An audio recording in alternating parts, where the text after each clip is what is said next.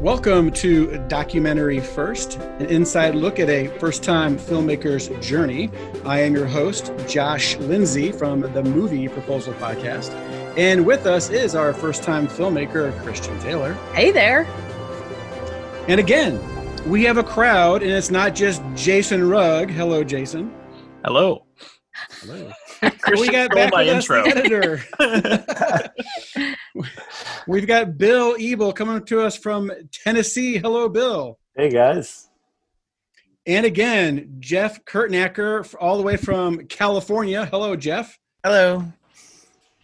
Uh, it's very exciting to have you guys on here. I actually just made my children uh, all learn the state capitals.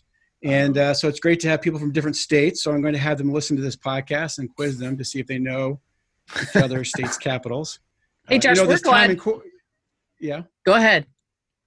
I was just going to say this time in quarantine and e-learning has really taught me how much my children aren't learning. So I have really taken it upon myself to be proactive and teach them something. So That's awesome. I'm happy that you're back with us as our moderator. Oh, thank you. Yes, it'll be short lived because I'm about to hand over the reins to Bill. But before I do that, Christian, Yes. you have an update for us on the film. Sadly, I have nothing to update you with. Other than I will tell you this one fun thing. Of course, there is always more. Our team just put together a very special D Day video that we're sending to the town of Carentan to wish them a happy D Day. Um, they all the things were closed this year, and they did ask me to make a statement about what Normandy meant to me. But I thought we could do a lot better than just my statement. So uh, we reached out to several of the veterans in our film and other ones that are friends of the film. We reached out to modern day service members and a lot of our team members. And we put together a video that Bill just shipped off to D- Denis Vandenbrink, one of our cast members, uh, and Carentan. So that's super exciting. And we're going to have that play on our social media also for D Day this year. So I'm super proud of that. But I don't have any updates for you because we just recorded the last podcast five minutes ago. Nothing has happened. Well, can you Check your email. remind us uh, how this the, this podcast and the last podcast came to be to have Bill and Jeff interview each other? Yeah, we were in a session where we were trying to give Jeff some feedback about his score. And I think we did tell him some positive things, but mostly it was like what we could ask him to fix. and uh, in the middle of that, they had just listened to each other's podcast and said, Oh, I have so many more questions for you. And so I said, Well, let's do a podcast and you guys can ask each other questions. And here we are. Here we are. I would also like to make the connection between filmmaking and sales in terms of feedback. And in my world, you know, I have a lot of happy clients, but they're not always proactive in saying why they're happy. If you hear from them, it's usually, you know, like they need something done. Can you fix this? Whatever. And so, again, I feel like I can relate to Jeff and Bill in the lack of positive feedback and overwhelmingly, seemingly negative feedback. So I, I feel your pain.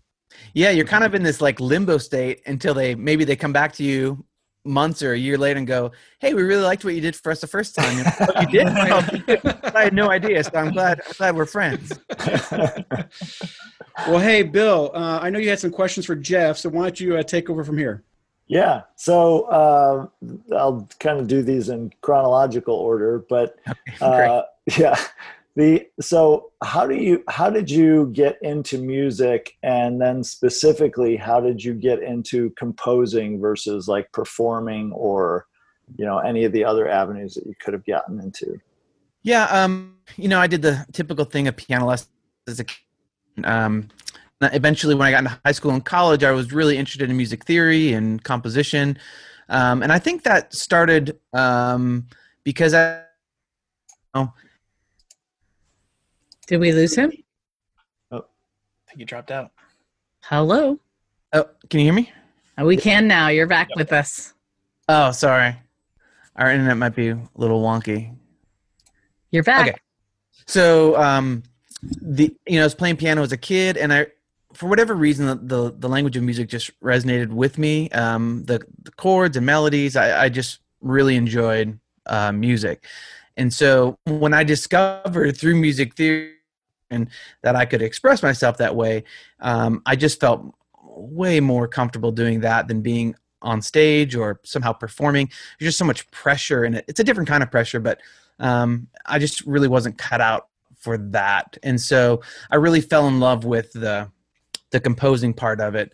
Um, you know, someone it's the same thing. Someone wants to be a writer versus an actor. Like I really like taking my time and getting the language right with as I write the music um, versus being the one who actually then brings it to life. So if somebody, you know, is is, you know, in college and loving music and kind of trying to figure out that path, what is that path for a composer? Do you get on as an assistant to somebody or how did you get to where you are now?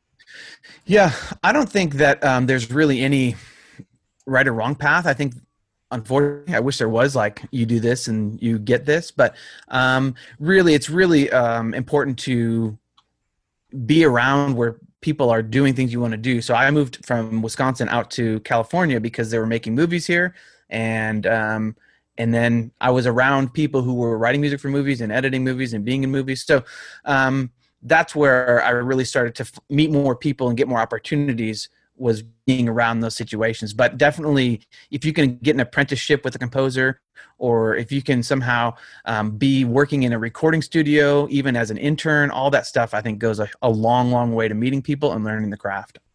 So, what was some? What were some of your first jobs like when when you started doing it you know, professional? Uh, so, yeah, interestingly enough, I wanted I moved to California to get into film, and actually ended up getting into video games, which was fine for me, but um, it was really interesting. So one of the first things I did was um, I was an arranger on the uh, a video game called Warcraft Three.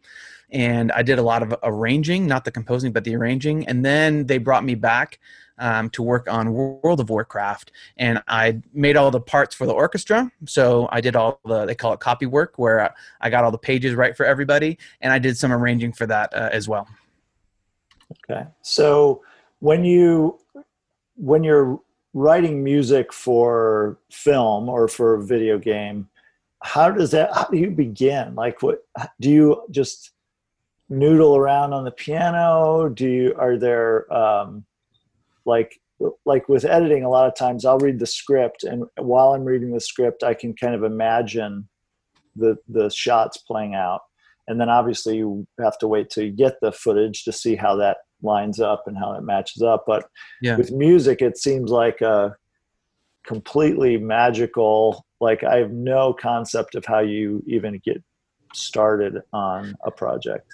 Well i think it's a similar i think starting point where you know um, you get familiar with the material and then i kind of imagine just a more of an emotional tonality or sort of an idea of how this should maybe come across or help support this. Um, so for instance when christian says you know it's it's a it's a world war ii documentary but it's a love story at its heart well so now immediately i feel like there should probably be some military you know uh, a, you know some sort of reference to military stuff whether it's snare drums or brass or things like that there should be some sweeping melodies because there is a love story component. Um, there's a lot of tension and conflict. So i'm, I'm just trying to think of like emotionally might start to t- take shape. But then really christian comes in and says um, okay now let me refine this vision. As you read the script i want you to think of this you know as think of danny's theme as um, very poignant and, and very childlike because we first meet her when you know, we first kind of get her story from when she's five. And so I think those kinds of things become really important um, to sort. I sort of get this broad stroke idea of emotional t- tones, um, and then what's interesting, especially in video games, is sometimes they really want to flip it on its head. And, and we've all seen films where you think it should sound one way, and what they've really done is you know gone a completely different way and somehow it works. Um, but it's always a starting point at least for me to just to kind of get some of those broad emotional strokes down. And from there just on the piano i try to start finding chords and there is a lot of noodling but just trying to find some chords or some some sound even if it's just a, a synth pad that feels that hollow expanse or something like that where now i'm like oh that puts me in the story. Um, i try to get that emotional connection and refine it from there So when you're when you're doing a score, obviously there's piano, but there's also strings and horns and you know percussion and all that stuff. How have you played any of those instruments, or how do you um, learn that part of it? Not really. I mean, I did play uh, trombone and piano, and I play guitar and drums, and I play a smattering of instruments, but not from orchestra standpoint. I definitely don't play as many as I should. Um, so that knowledge really comes from spending a lot of time with players, especially when I was in college. Um, the college I went to was very performance heavy, so there was a ton of people who were performance majors, and I was always writing for different people's um, recitals. So I was writing for string ensembles and brass ensembles and choral arrangements, and so um, then I got to sit and hear them play and go, "Oh wow, the violin sounds really squeaky in this range and it sounds really beautiful in this range and you start to kind of get a feel for different instruments and what they can and can't do. Um, and sometimes i've written things that are just not very playable and the person will say i don't know how to play this. And then they play it for me the way i wrote it and i go oh yeah that does sound janky. There's a break in the flute between two low keys and if you try to put those two notes together in a slur it's going to it just doesn't flow very well. So you kind of either have to hide it or change the key. So you learn those things um, just by getting to know the players that are playing it, and they give you some feedback and um, just knowing the instrument ranges, right? Knowing um, how things sound.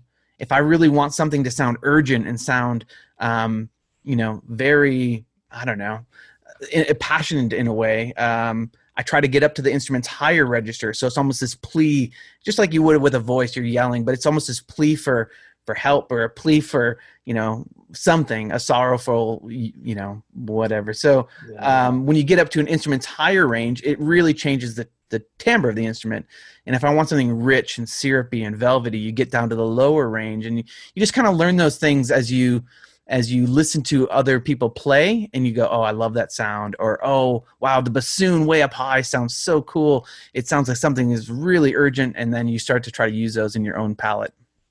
That's super helpful because uh, one of the things me and Christian have talked about is we've both learned on this project how to talk to you as a composer and, and give you feedback that's meaningful as opposed to, you know, we don't like this here or you know whatever uh, but to speak in terms of emotion and to go we want to feel this here what you just said about the instrumentation makes so much sense now you know with with that kind of thing yeah, yeah. I think, you know, once we kind of start to dial in some emotions, there's even room to play within that. It's like opening another secret compartment. And you now that we're now that we live in this house of this emotion, we can explore all the cupboards and see what all is in the closets of that emotional state.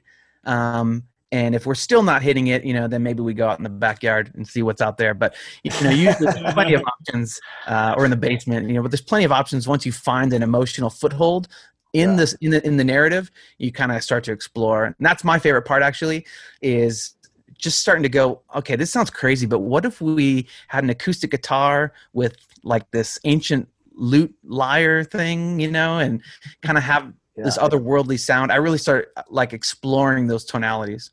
Well, and that was one of our favorite parts of the process. Uh, was you know it, initially we kind of had this score that was very similar, and we were you know obviously we had a such a shortened time frame. We were just trying to get something out the door. Oh, we I didn't really notice that, but yeah.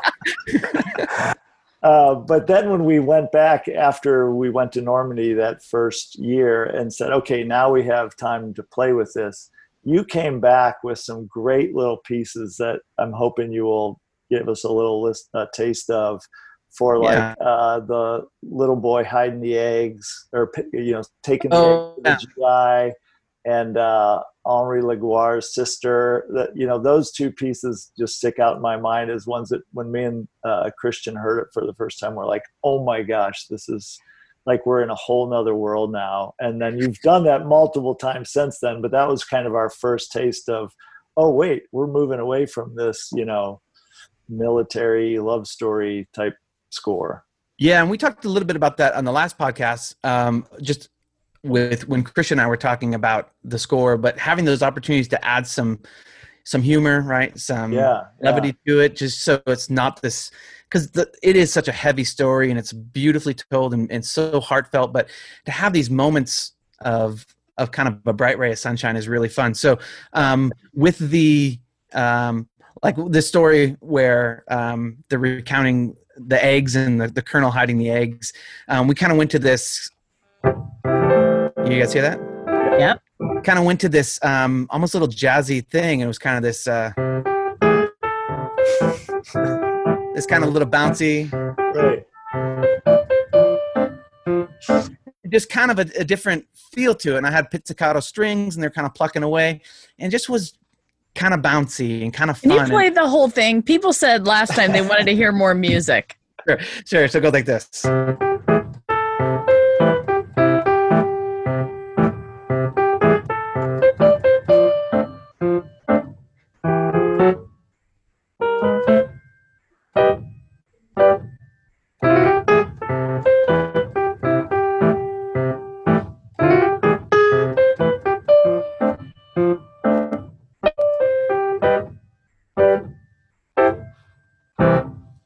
Like that. Kind of. I love it so much because it really changed the whole. Like it really picked up, and that second act, we really, you know, we wanted it.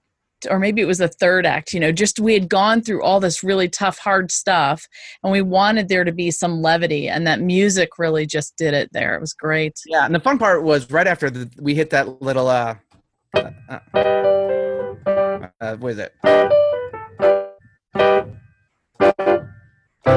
And then it goes right into this this uh this kind of yeah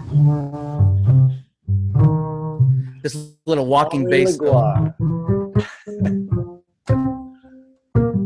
and so it kind of ends up this walking bass so right when that piano hits we still kind of live in the jazz world for this other story that comes in about uh, henry Legoire's sister and it, it was yeah. kind of just a cool a yeah. cool transition to make that happen can you play us two other things? Can you play play the uh, stealing the eggs theme? So that's uh, Jean Marie Boucherie as a boy stealing his father's eggs and giving them to a GI. Uh, can you play a little? That's what we just did. Oh, they went right into that. No, that's uh, that's uh, uh, that. Oh, that is the egg one. Yeah, that is. that's the the colonel in the eggs. Yeah, yeah, I don't know where I was for that moment. okay. So How about the parachute theme? Oh, that, yeah, that fun. So, if you guys didn't hear this before, we identified a parachute theme that Jeff didn't even know he had. it never been a parachute theme, but it was just kind of this. Uh... The parachutes are like drifting down.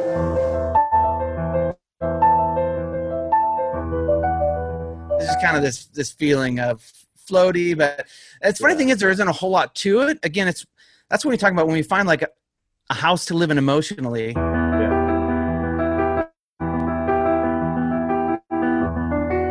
I'm not really saying a whole lot other than just sort of breathing this sort of like misty, musty breath upon the story. Really, I'm not doing a whole lot other than just giving it a little bit of emotional darkness um, as and it's it works because you see these guys floating down from the sky and it's kind of yeah. nice. But there isn't a big melody there. You're not going to walk away whistling anything. Um, like it's a small world. It's just a little chord change, and just those two chords are just kind of enough to to put you oh, in a yeah. World. Oh, you did uh, something really interesting during the Michel de Vallavieille, the scene where he gets shot in his in the back five times, and I remember saying we needed that to be a little bit more, um, you know, scary, sort of yeah. wary. Uh, tell us about that piece and how that came about. So originally, I kind of just let that story play out, and I didn't I didn't come in until the end until he talks about being shot. But yeah, Christian and Bill, you guys said you really wanted something that felt a little more tense. We wanted to feel the yeah. tension as he's, he's, telling the story about, um, you know, the Germans or was the Americans, right? Uh, but the Americans thought maybe the French were Germans. So there was this tense standoff, and they're at the house, and it was this. And as he's telling the story, we want to feel that tension, and that actually was a little difficult for me because um, I wasn't quite sure how to complement the story, but also have it be tense because I couldn't be too heavy handed. Um, and so what I ended up doing was actually just kind of focusing on one pizzicato string note that just kind of keeps drilling on a beat. And it's just sort of just this. But then I just started surrounding it with like you know, there's just these kind of other notes that start well, and then the harp comes in. The harp kind of does this.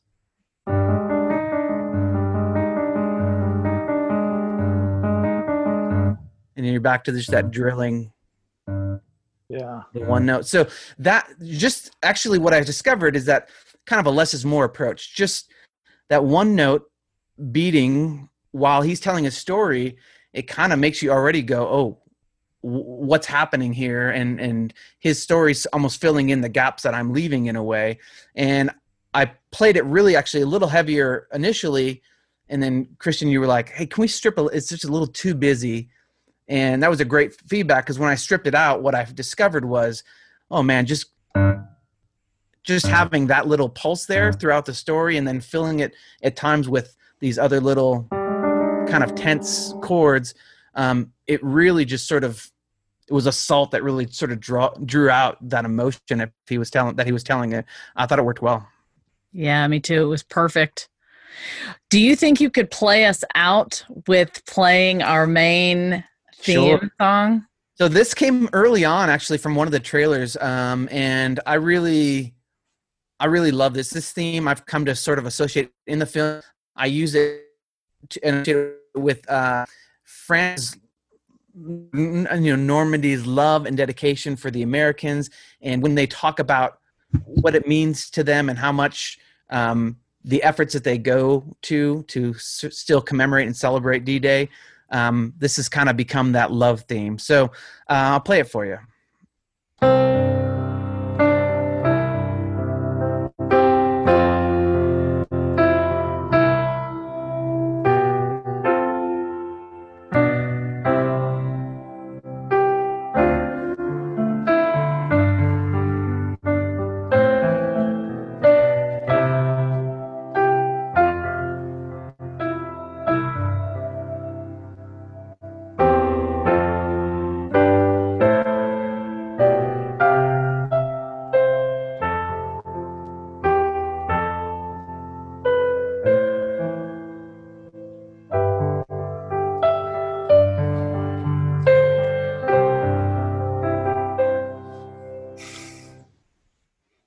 Awesome.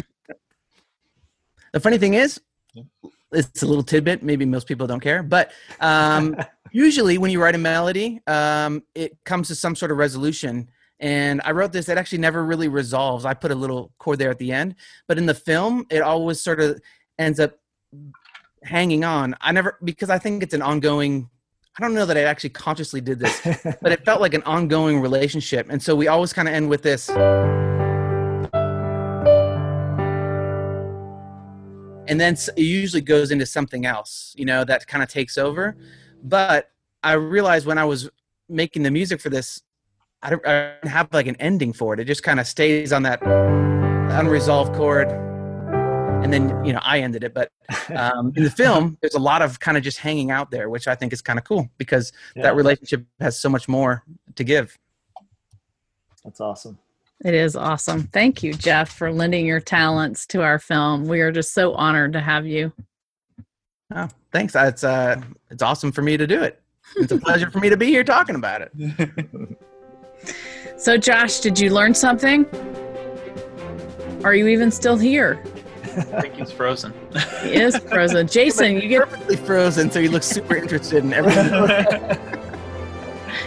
Jason, you get to to take us out, I guess.